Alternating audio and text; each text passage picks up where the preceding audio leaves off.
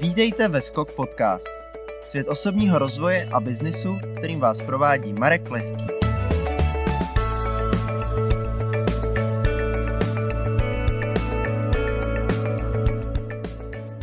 Barbara Gorčíková, sales manager pro evropskou pobočku japonské sextech firmy Tenga, která má dle svých slov vášeň pro podporu ženské sexuality a pro boj proti sociálním stigmatům kolem ní.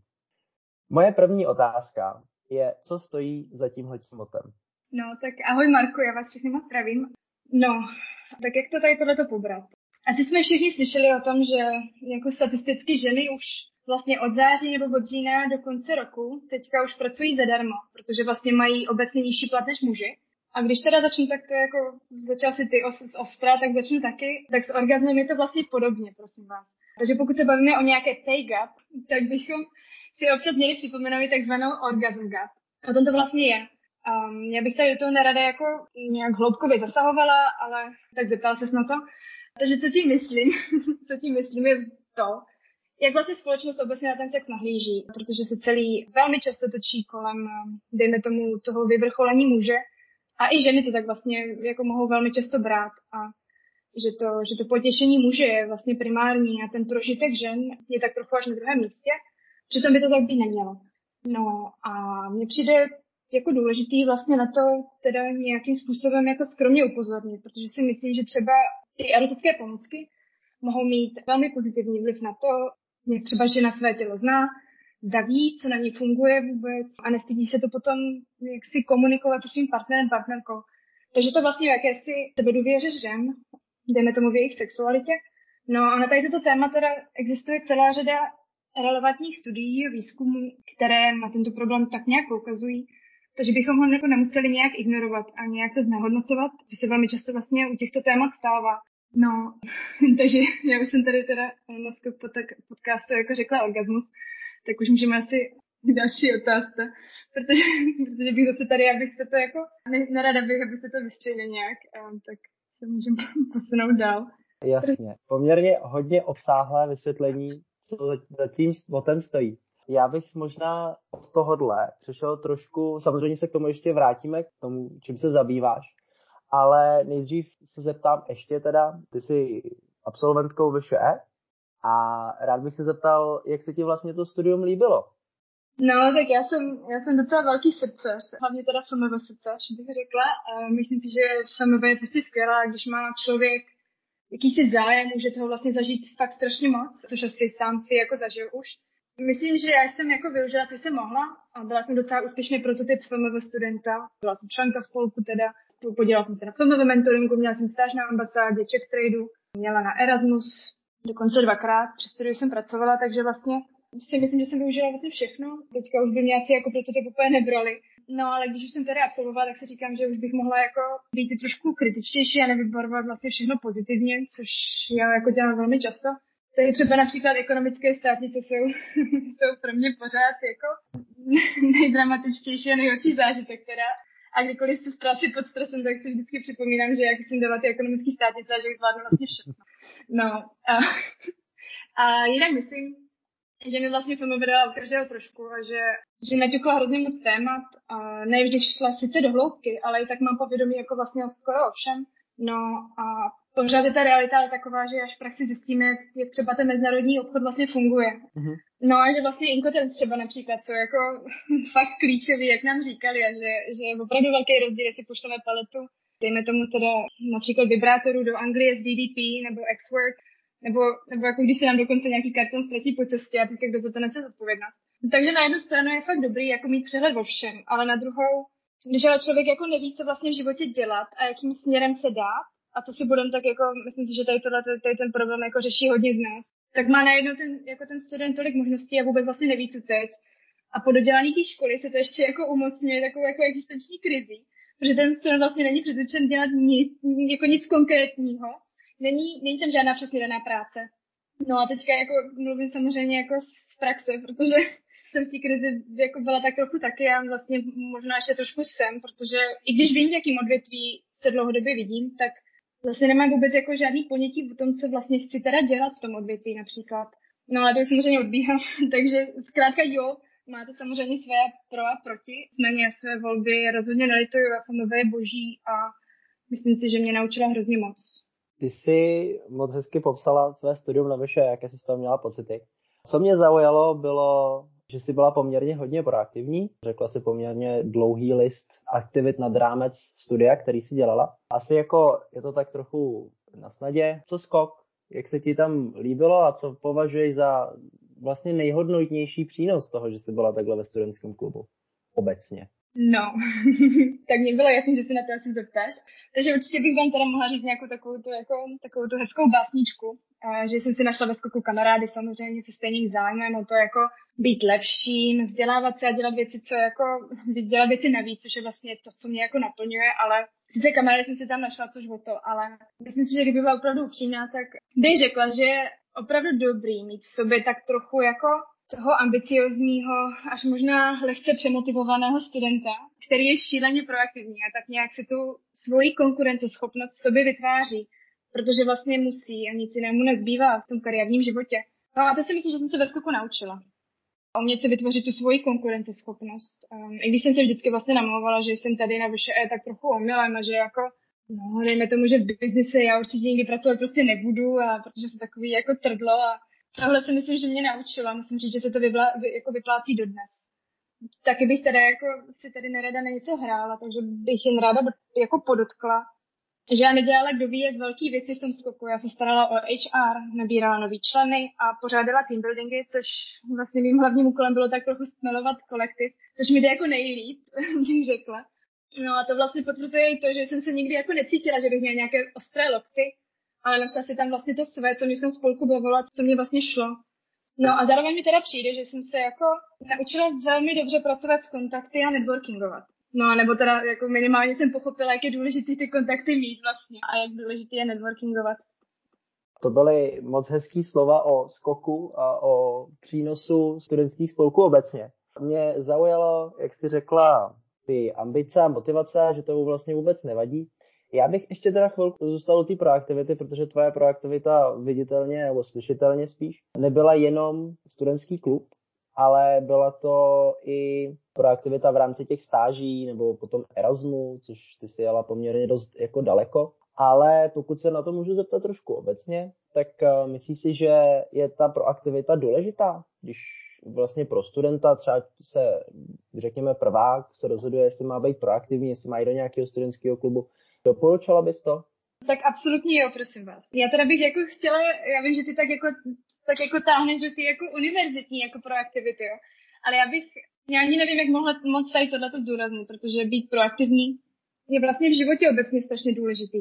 Vždyť jako nechceme jen tak jako nechat plynout prostě kolem sebe a dejme tomu tak jako krájet. Takže proaktivita vlastně není jen to, že, že se hlásíme na dostáže a Erasmy a vlastně využíváme všech těch příležitostí, které na tom máme protože to vlastně dělá na FMV každý, mně přijde, nebo velká část z nás. Um, takže si vlastně musíme ještě jako najít něco takového toho svého navíc, nad rámec tady tohoto, protože to už se stává, myslím si, že třeba na FMV se to stává takovým jako novým normálem.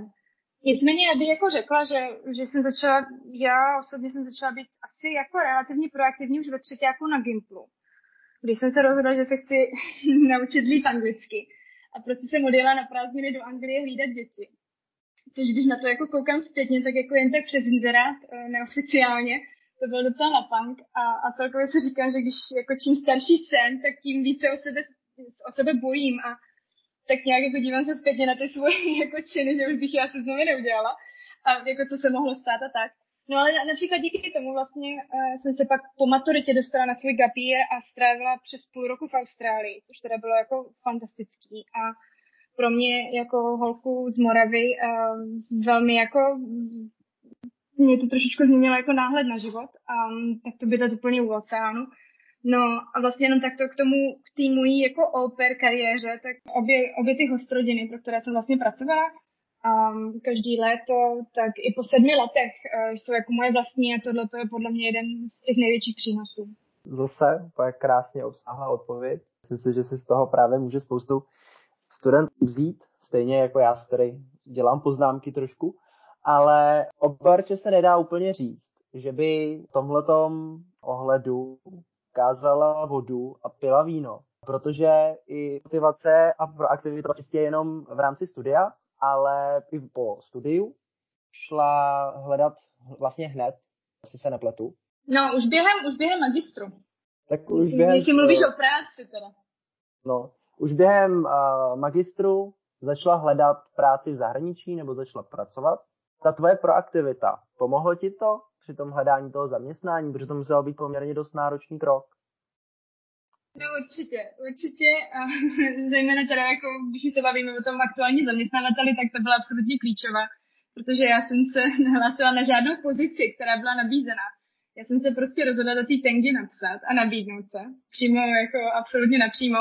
No a původně to teda byla stáž na magistru, ale už jsem vlastně v té firmě rok a půl, teďka když to vezmu jako do té současnosti. No a minulý rok, kdy jsem strávila ten tři měsíce na té stáži, mě ještě zbýval jako poslední semestr na FMV a tam jsem vlastně nakonec pracovala online celý půl rok vlastně na půl úvazku z Česka. Takže vlastně a v té době jsem nastoupila na, jako na, na full time, takže už tam pracuji vlastně celkem před rok a půl. No, nicméně tím pádem jsem jako docela ve specifické pozici, eh, protože já jsem původně ani v Německu nikdy jako ani žít, ani pracovat nechtěla. Já jsem byla od Gimplu jasný frankofil a zároveň mi okolí často říkalo, že jako je Německo poslední zemí, kde by se mě dokázal jako někdo představit. Mm, takže je trochu jako jedoný osudu, že se teďka učím německy a tak. No, nicméně, zpět teda, já se původně na tu stáž hlásila do centrály do Japonska, jako co tady prostě, že jo. Takže holka bláznivá prostě přímo do Japonska, bez japonštiny. Ale ujali se mě tady z evropské pobočky v Düsseldorfu. No a já se potom vlastně v Praze sešla s vedoucím pobočky a jen tak jsme se teda jako domluvili, že, že za rok teda k ním půjdu na tu letní stáž. Takže abych to zhrnula, řekla bych, že jsem vlastně měla velký štěstí, protože vím ze svého okolí, že najít si práci v zahraničí není rozhodně jednoduchý. A zkrátka všichni si z nás prostě nesednou na zadek, opravdu. Um, takže bych zároveň teda ale chtěla vyzvihnout tu proaktivitu a taky to, že, že jsem fakt hrozně vděčná za to, že, že jsem asi našla jako velmi specifický obor, um, který určitě popíšu a tak nějak jsem asi využila té své konkurenceschopnosti v tom oboru. Já na to rovnou navážu.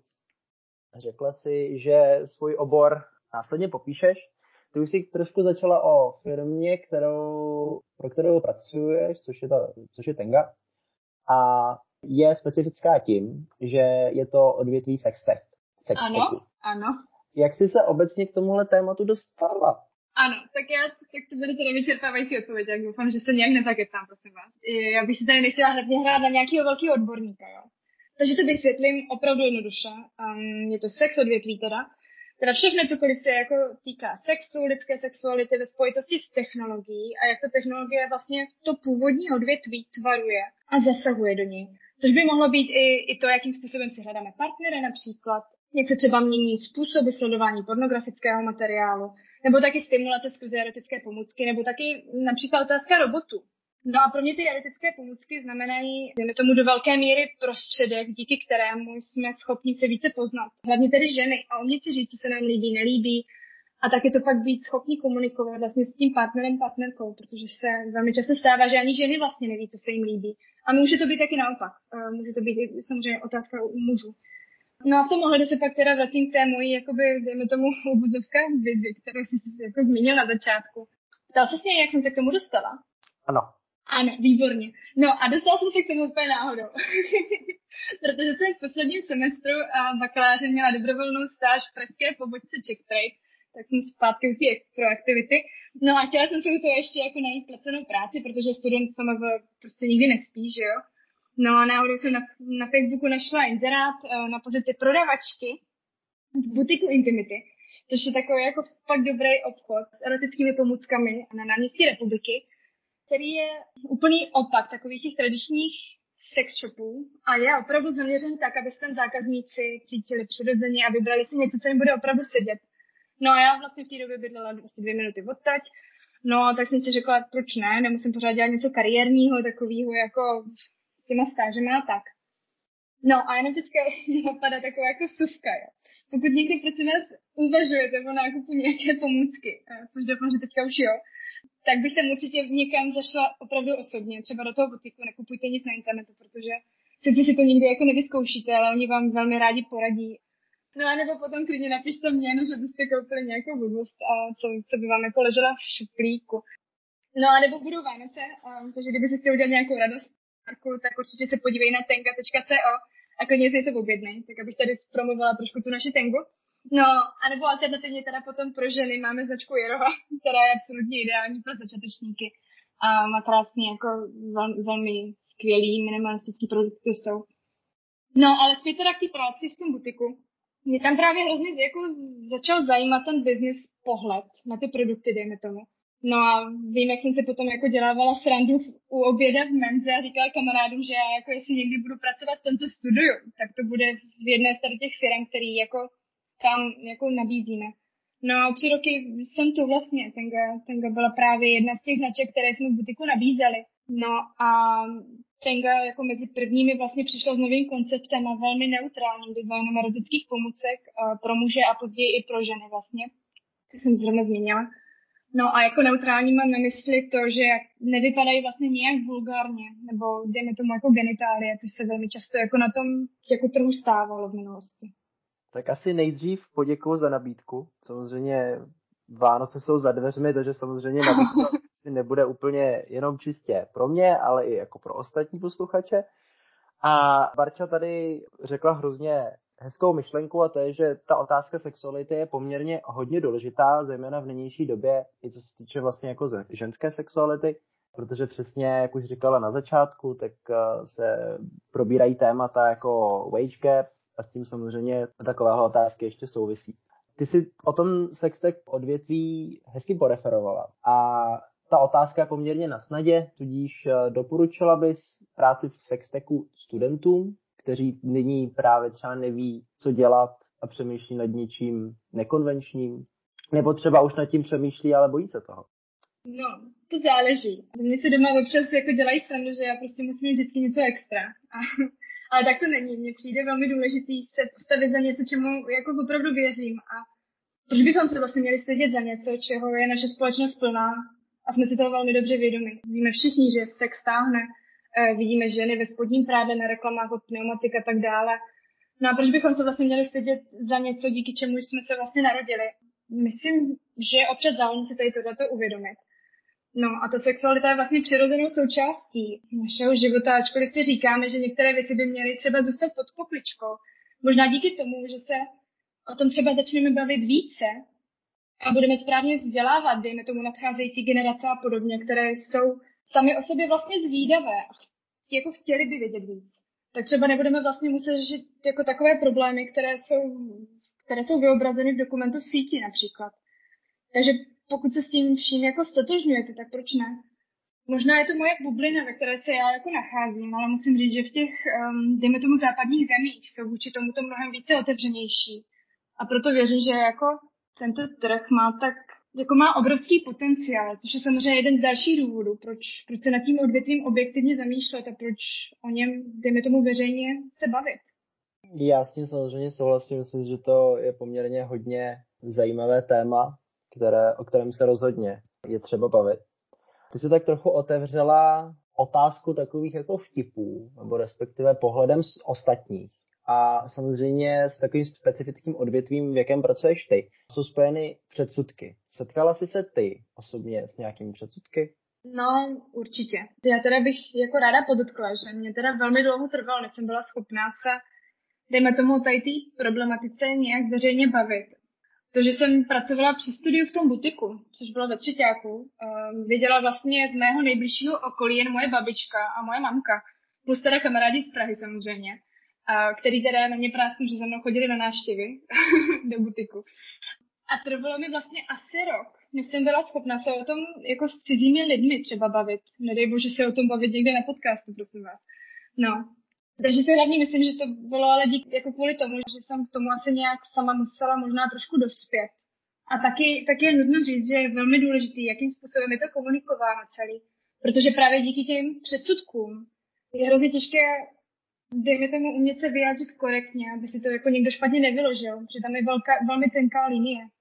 Takže ano, předsudky jsou, ačkoliv vám jako lidi neřeknou přímo do očí. Umím si jako sama představit, co si někteří myslí. No a proto si Jenom bych chtěla teďka jako říct, že proto si hrozně vážím mojí nejbližší rodiny, kteří to berou, jako oni to berou absolutně skvěle. A myslím si, že se díky tomu taky hodně otevřeli a berou to velmi s nadhledem. A takže si to jako děláme doma srandu a tak, jako neberem to vážně prostě. No a že mě vlastně tak jako hezky podporují, že jsem jim jako za to strašně vděčná. Na druhou stranu bych chtěla ale podotknout, že v tom není nic špatného, že jsou to produkty jako každé jiné a tak jako dcera jim pracuje tady v Německu, jako není špatný.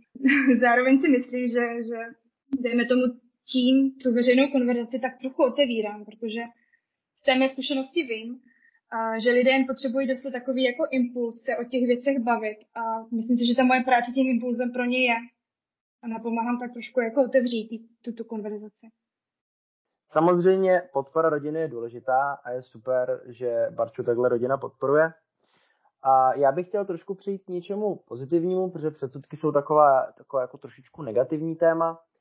A já bych se tě chtěl zeptat, že jako mluvíš tak obecně o tom, jak to je a jak by to mělo být, nemělo být. A já bych se tě chtěl zeptat, co tě na té práci nejvíc baví. Co považuješ za, jsem už to jako trošku nakousla, vlastně ten tvůj přínos, ale co tě na tom jako baví nejvíc? Jo, no tak to je hrozně krásná otázka. Mm, za to ti, Marku, moc děkuju. Um, já na to mám asi nejvíc ráda to, že, že můžu tu konverzaci o té sexualitě, o těch erotických pomůckách tak trochu otevírat, jak už se zmínila zrovna teďka. A a často třeba je trošku ty lidi skromně vzdělávat, protože co si budeme, ta sexuální výchova není kdo ví jaká. A je opravdu hodně věcí, co vám rodiče určitě neřekli, ale vy byste třeba teďka jako zpětně si říkali, že by mohli vlastně. Takže si pamatuju třeba, když jsem když se teďka bavíme o těch přínosech a co mě na tom baví, tak si pamatuju třeba tu nekonvenčnost, jako a to, to, že to je prostě vlastně takový pestrý. Takže když jsem třeba pracovala v tom butiku a nenápadně se o těch zkušenostech z butiku jako začínala bavit se spolužáky na hodinách mezinárodního obchodu, tak to bylo jako, bylo jako fakt vtipný. Nebo když pak třeba na ten Scott meeting, který jsme mývali často, tak jsem donesla všem takové jako malinkaté repliky jednoho vibrátoru od Fun Factory, um, což byla taková jako fakt gumová postavička, já to všem jako rozdávala s komentářem, jako nezavádí se, to je jenom replika, jo.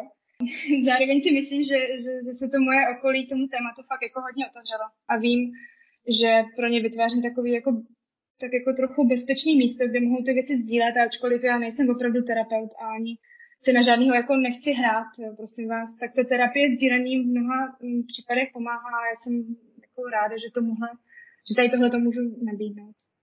To bylo moc hezky zodpovězená otázka. Mně se na tom líbí, že samozřejmě i přestože chceš podotknout, že nejsi nějaký jako psycholog, tak chceš vytvořit bezpečné místo a otevřenost v tomhletom, v tomhletom tématu pro ostatní. A já možná teda z toho pozitivního zase přeskočím trošičku do toho negativnějšího a zeptám se, co je právě na druhou stranu pro tebe největší výzvou v tvý práci? Asi bych řekla, že mi takto mm, leží v hlavě dvě věci. První, přesvědčit potenciální zákazníky, jako jsou třeba lékárny, drogerky, nějaké jako koncept story a podobně. Přesvědčit je o tom, že ty erotické pomůcky jsou něco, co by součástí toho jejich sortimentu být mohlo a že tím zároveň vlastně napomáhají té společnosti naší obecné se tomu tématu vlastně otevřít. Že vlastně jdou tím správným směrem. Takže to je tady tohleto. A na druhou stranu ale tohleto mě asi tíží jako víc jsem vlastně Češka, pracuji v Německu a jak už jsi zmínil pro japonskou firmu a hlavním jazykem je angličtina. Takže absolutní výzvou pro mě je jako práce s tou jinou kulturou, protože jsou věci, které vás v mezinárodním managementu prostě nenaučí. Takže potřebujete obrovskou dávku empatie, dejme tomu trpělivosti, porozumění, abyste se na něčem domluvili v jazyce, který není vlastně ani jedné straně velmi často rodný ty kultury jsou vlastně jako na druhou stranu hrozně fascinující, to, jak se chováme, co kdo bere automaticky a kdo ne vlastně. A taky co očekáváme jakým způsobem třeba pracujeme. Takže na jednu stranu jako je tohleto, ty kulturní rozdíly je něco, čemu já se pořád učím a na čem opravdu pracuju. Na druhou stranu, jak říká Harald Zimmerman, Čech se přizpůsobí, že jo. Um, takže, takže bych jako ráda dodala, že vlastně je to, je to stále moje volba, protože pracuju takto v tom, v tom jiném kulturním prostředí, protože mi to pořád dává takový ten zápal a takové to mezinárodno, co mám, co, co mám vlastně hrozně ráda a co mě jako velmi naplňuje. To je samozřejmě poměrně důležité, aby práce, kterou děláš, tě naplňovala. Já bych tenhle podcast dneska uzavřel tím, že bych se zeptal, ty už to taky znova tak trochu nakousla, ale co je podle tebe v pracovním životě nejdůležitější? Čím by se podle tebe měl řídit student mezinárodního obchodu, když přemýšlí nad tím, jakým způsobem by měl stavět tu svoji kariéru, podle tebe? No, tak kdyby se mě na tu otázku zeptala asi před rokem, tak bych ti asi odpovídala úplně jinak, protože jako až teprve, když začneme jako pracovat na plný úvazek, tak vidíme, jako co je vlastně opravdu důležitý. Um, takže určitě mimo takové ty základní věci, jako je náplň práce, nějaké motivační stimuly, um, je pro mě fakt klíčová teďka aktuálně firmní kultura a ti spolupracovníci, to jaký jsou. Um, já si začala velmi uvědomovat, že s těmi lidmi vlastně trávíme obrovskou část svého dne a je pro mě jako klíčový být v pozitivním prostředí, kde se cítím dobře a přirozeně například. A myslím si, že čím, čím více dostávám do toho pracovního procesu, tak tím víc zjišťuju, jak zásadní to vlastně je, tady tohleto. Občas se teda jako nachytám, jak ten kolektiv v práci smeluju trošku a nosím tam nějaký jako dort nebo koláč nebo něco a snažím se, aby tam ta pozitivita když tak byla. A nad rámec toho mě taky přijde jako velmi zajímavý a jako užitečný mít dobrého manažera, který vás jako rozvíjí a který vám dává ten prostor na to se nějakým způsobem re- realizovat. Firemní kultura a dobrý manažer. To jsou dvě nejdůležitější věci podle Barbory Gorčikové, našeho dnešního hosta. Já tímhle tím chci poděkovat, že jsi přijala naše pozvání a měla si tu odvahu o tomhle tématu s námi dneska mluvit. No já moc děkuji za pozvání doufám, že to bylo um, minimálně zajímavé pro všechny. Přeju krásný večer, den.